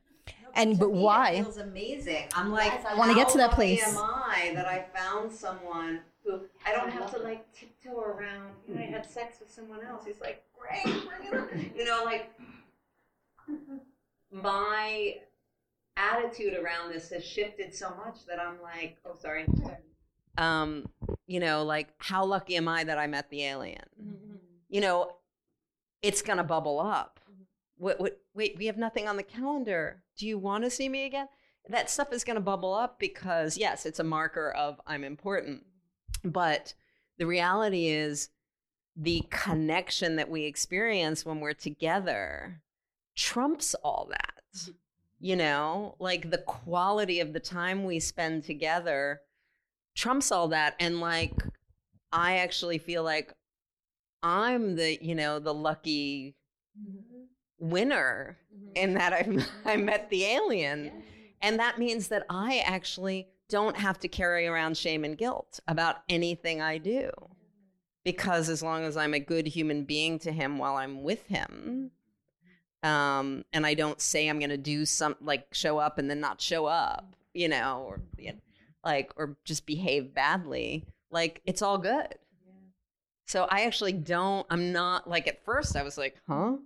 You know because it's just so unexpected you think you have to tiptoe mm-hmm. and sort of not you know tell half truths and sort of test the water before you share mm-hmm. too much and then it turns out no this person totally is not going to be fazed by anything and it's all good. It's like no i feel really And I think part of the anecdote to the conditioning is the strategy that Effie shared with me and shares around what's the story that's in your head. Mm-hmm. And so when I confront that moment of like, oh, and I and, and I think we walk around with the story and we're acting and strategizing around the story as opposed to just naming. So the story in my head is that you don't care. that I can have sex in our bed, that I can hang out any night, and that you just don't care. And when I eventually had that conversation, the story was clarified. I do care. And it makes me uncomfortable. But we have lived our entire lives trying to accommodate to other people. I will not do that to you. And once I was able to have that conversation and understand that was the intention, it still feels weird to me. But naming the story and say, I don't feel valuable because you don't seem to care. And the response being, I do care and I'm working hard every day to create a space where you can do anything you want without me having to be accountable to me. It changed it, but it took the courage of naming it, of feeling vulnerable and saying it. And at the core of it is self self worth and self value. And I think it's even harder for women. They have another degree of, of hardship around it because we have been conditioned that our value comes from our interaction with men, right? Like historically, you you know, we didn't have status or or our own, you know, until very recently, our own finances and status, unless you were attached to a, a man. So we still have, even though 2016 you know third wave now fourth wave of feminism there, it's still in our in our culture in our in our um, psyche that that external validation is where we measure our value. And i think that's it all boils down to that. It's like oh we're looking for behavior we're looking for strategies we're looking for markers that goes oh yes i'm valued yes i'm loved right? And i think a lot of the work that you've done is about you were saying about like that's where that's where it gets resolved right? It, you you you resolve all that that turmoil by figuring out the self-worth stuff. That you're not then looking at this behavior and constantly checking in with yourself. Does that mean i'm loved? Does that mean i'm valued? Does that mean i'm cared? Rather than like i am cared i am valued um, and this is just what's available in this relationship that has nothing to do with my self-worth. I don't need to be prioritized in this very specific way that that i've like designed in my head where i get like phone calls to like twice a you know twice a, a, week and then text messages every night like these things that so that i can feel whole that i can feel worthy um is not about hierarchy it's about self-worth right? It's about trying to is trying to to to, to ease the pain. Uh, and i think if we keep designing around with external stuff to ease the pain um it's not going to be a healthy structure. We kind of we kind of had to figure out a way to ease the pain and then design the relationship in terms of creation. Like, what are we trying to create in the world? Not what we're trying to prevent. Topic about open relationship, sex, and whatnot. I just want to, to throw this out there, like my own experience, especially for those that are like new to the open relationship scene. I would love others to back me up if they got this too. But one of the best things that I love about it is not actually sleeping around, but rather when I go back to my wife and we're in bed cuddling and just gossip about the crazy different mannerisms that other people have or what we learn to bring over into the bedroom. Or just it, it i just wanted to paint like that side because i don't think that that's not something you get to experience until you actually get to go through it. And it's fun. It, it's really enjoyable. So maybe see some nodding heads or whatnot. Maybe that's been your experience too but yeah throw it out there. So being able to to, to connect on the experience itself. Yeah, connecting on the experience and also making sure that there's communication both ways. It's like, oh, what you did back there, that wasn't cool. Or, oh, yeah, I'm totally comfortable with that. Next time you don't need to ask me for permission and all of that stuff. Yeah. Um, that's great. And it actually, um, being able to bond over that stuff, like crossing over the compersion, this, this idea of compersion. Have you heard of this idea of compersion? Anybody who's, does anybody know what com- compersion is? Some people. Okay, so this compersion is idea of um, some people talk about it as being opposite of jealousy. Um, it's actually an old, old idea. Um, it's sympathetic joy, joy for somebody else for the joy that they, that they're having that has nothing to do with you. So your partner coming, your wife coming home from a really good date, having had awesome sex, and you're like, amazing, good for you. Like that's compersion, and and that those conversations that you're having seems like feels very compersive like you're gossiping over like all the good times it's very compersive um so that's that's awesome energy awesome dynamic.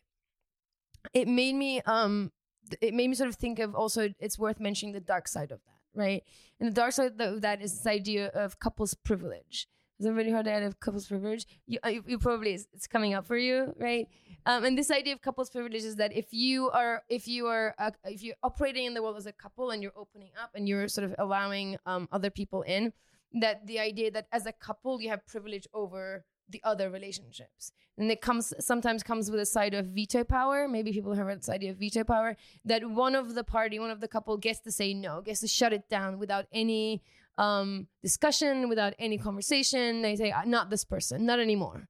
And therefore, that relationship has to end. So these are some of the darker side of of, of uh, hierarchical relationships. Um, again, at the core of those, there's a lot of fear. Um, there's a lot of need to control, um, a need to feel important that you got something like you can throw down something like a veto power. Um, these do exist. Um, it's not what it's not what um, Jason is talking about. J- Justin, it's not what Justin talking about. That that that compersive sharing is great dynamic. The dark side of it is when you also get to rule over the auxiliary relationship, the other relationships. It's when it's not healthy, when it's not a good idea, and it's also just unkind. It's not fair. It's not fair on the people who are coming into that relationship that it is um that they are it shows up as them being disposable and unimportant in a way that you can just you can just get cut out and they don't get a say in it so that's something worth sort of thinking about even when you're in a hierarchical relationship You also wanted to give a, a warning about um, sharing, uh, if co- in terms of couples privilege, not being the person who is relaying. Oh yes, absolutely. The other um the other aspect to think about is let's say you're in a in a V, right? So you you I'm dating two people, right? Sometimes what happens is in a hierarchical relationship, well, my let's say my wife and my boyfriend, right? So well, we're in a hierarchical relationship. My wife um gets gets you know overrides everything to do with my girlfriend. Um, so sometimes where people find themselves is just relaying the information and saying, "Well, I can't see you Tuesday because my my wife says no," right? That's not what's happening. You're not seeing this person because you've chosen, you've agreed to your wife saying, "I don't want to, I don't, you know, not on Tuesday." When you find yourself, when you're, if you're relaying the information, you are essentially taking yourself out of the equation, and you're just relaying the information back and forth, right? the, the truth is you're agreeing and if you're not you should be agreeing or disagreeing and having agreements not rules about how you're going to conduct those relationships. And then you take responsibility for that. And then when you have conversations it's a conversation that you're having with this person not as a not as a proxy to your wife or the other way around does that does that make sense? So whatever the agreement if you are in a hierarchical relationship there's nothing wrong with them understanding the the boundaries of that relationship and then owning it taking responsibility for it and then negotiating it between you and and your your auxiliary partner your auxiliary in that relationship is really important that you're not just going because what ends up happening is people um it, it's vilifying behavior right? You kind of you don't take responsibility. You say it's not you know it's not my doing like this person says so therefore i do right and that's not that's not how relationships work so if you're in a hierarchical relationship these are some of the things that these are the dark sides of it that you need to really watch out for so couples privilege veto power and this relaying of information without taking responsibility Hmm. I I just want to piggyback off another aspect of what you refer to as uh, the veto power. Um, it's also known as the one no vote. If if if either of us say no, then it's just off the table. Uh, when I first heard that, uh, I asked, "Why? that's kind of unfair." But there's a there's a different side to that too, and that is that if we come to an agreement that if either of us say no, then it's off the table what I might do then is before I even present it as something that I want to do, I might offer something so irresistible in order for me to get what I want to that person that would totally blow their socks off that they would not possibly want to say no. So actually that rule can also apply well if we agree to do that and we're going to want something before I approach it, before I put it on the table, I've got to think of something that you just cannot irresistibly deny and make it so attractive to you that there's no way you're going to say no. So I think it has also a positive aspect to it. I, I know the veto power is one thing, but if if we think about it, how we prepare mm-hmm. for that that the, the least possibility for that one no vote to happen, I think it gives a lot of creativity on how how two people or three or people in a relationship can get their needs met. Sure. I think when I when when I hear you say that, to me that's like optimum agreement making. this idea of like really crafting the things that you want and agreeing on those things.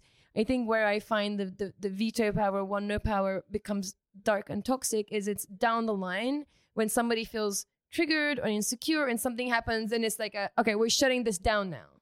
That's when it becomes a dark side. But I totally agree with you that when in the negotiation part of things, people think about, oh, when I'm negotiating, it's got to be like hardcore negotiation. What makes it what what is a good negotiation is when you like wrap it up and you make it irresistible and you make it accessible, you make it inclusive, and that's how you um do a, do agreement like relationship agreements in that way. So I totally agree with you.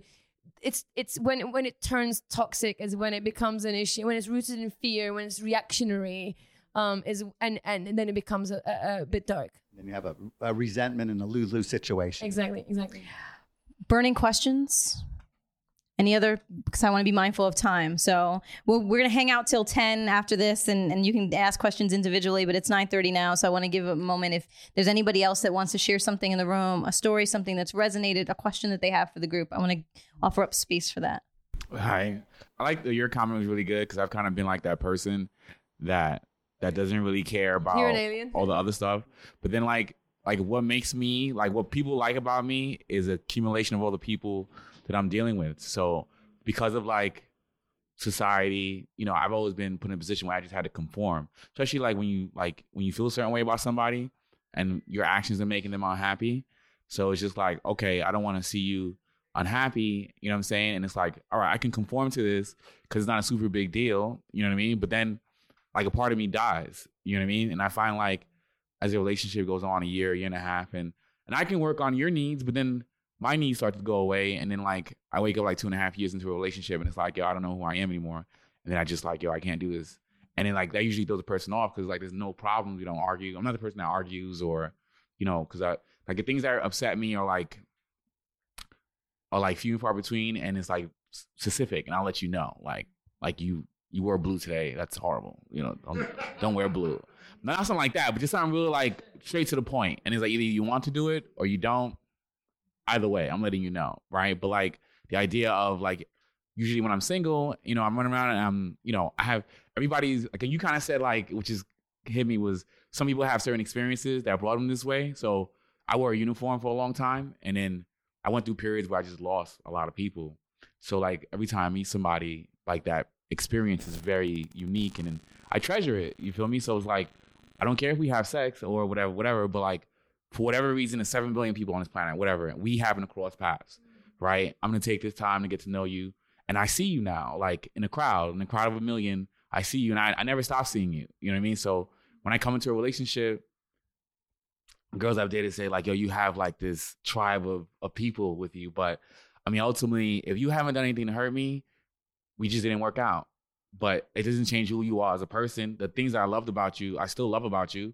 I just can't go in the direction that you want to go into. But I still want you, I still would like to be around if you allow me to be around. And I find like like hearing about you guys have given like names and like categorized behaviors that I've been exhibiting over the years, and it's kind of like cool and refreshing. You know what I mean? But like I've always felt like the bad guy because like like you said, like you know, people say like yo, you should be a certain way. You know what I mean? And then the way you want me to be just it doesn't make me happy. Like I don't know how to explain it. You know what I mean? I don't want to. It's not about me running around being with a ton of people, but like people give me life. So the idea that you just want me to be with you, you're awesome, but you're only one person, and like that's not how you met me type thing. You know what I mean? So I, I love your comment because I, I kind of like feel like like I'm that that person, but how you say you're happy about it for me has been like a curse because I look at my friends that have gone on to have like really good relationships and have kids and whatever, whatever. I'm in my mid 30s and I kind of like I want that. It's just I don't want it in the way that you guys are doing it. Not you guys particularly, but like mainstream society because that doesn't make me happy and it makes me feel like I'm broken. Like okay, maybe I'm the weirdo and I need to like. And that's what kind of like brought me out here because it's like I feel like a total weirdo now. Like, cause like in your 20s, it's kind of like cool because you're running around and they're like, oh man, you got all these girls, and I'm just like, ah, oh, not really. I got people that I know. You know what I mean? It's not super big deal. You know what I mean? But now in your 30s, and I still have people that I know, but it's just like because of the way we are as a group, like these relationships just aren't like I'm not gonna change. So this is not a gimmick. You know what I mean? I'm not trying to do this because I'm trying to get laid. I don't, you know, I don't really have sex that much. You know what I mean? I just know a lot of people and I have intimate relationships with a lot of people. You know what I'm saying? So, and then people try to change you and if you're like, no, well, you should be this way. And it's like, I haven't been able to get past that point because regardless of how you come into it, and she might be super excited, like, "Oh, you're awesome." A year and a half, two years into it, she's like, "We're still doing this." I'm like, "Yeah, this is this is me. Like, what else do you want me to do?" You know what I mean? And it's like, "Well, I want to do this." And like, I would do that too. But well, in order for us to do this, well, you gotta do that. I'm like, well, that's not me though. That's you.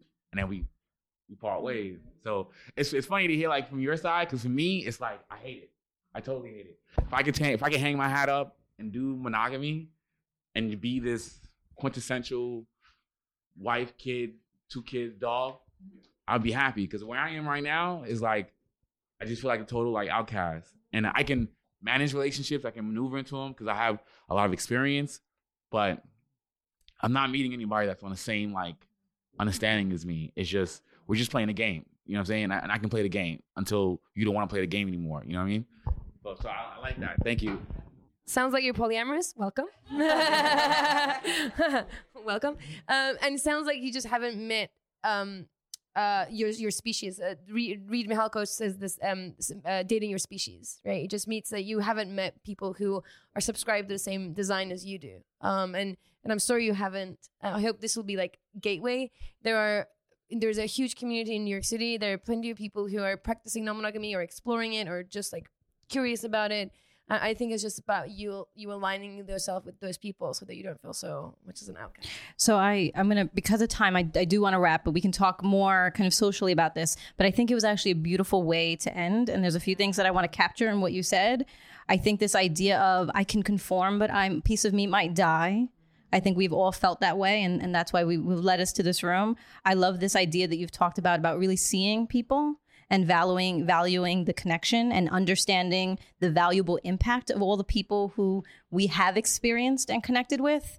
And this concept of that we are not the bad guy or the outcast that we are all trying to find our way and that if we do that with kindness and trust and authenticity that we may actually be able to land in a place of thriving. So with that we want to say thank you guys for joining. We're going to hang out upstairs and here Thank you. Thank you. Thank you. Thank you guys. Um, and stay curious. Stay curious. Curious Fox podcast is not and will never be the final word on any topic. We solely aim to encourage curiosity and provide a space for exploration through connection and story. We encourage you to listen with an open and curious mind, and we'll look forward to your feedback. Stay curious, friends. Stay curious. Stay curious. Stay curious. Stay curious. Stay curious. Stay curious.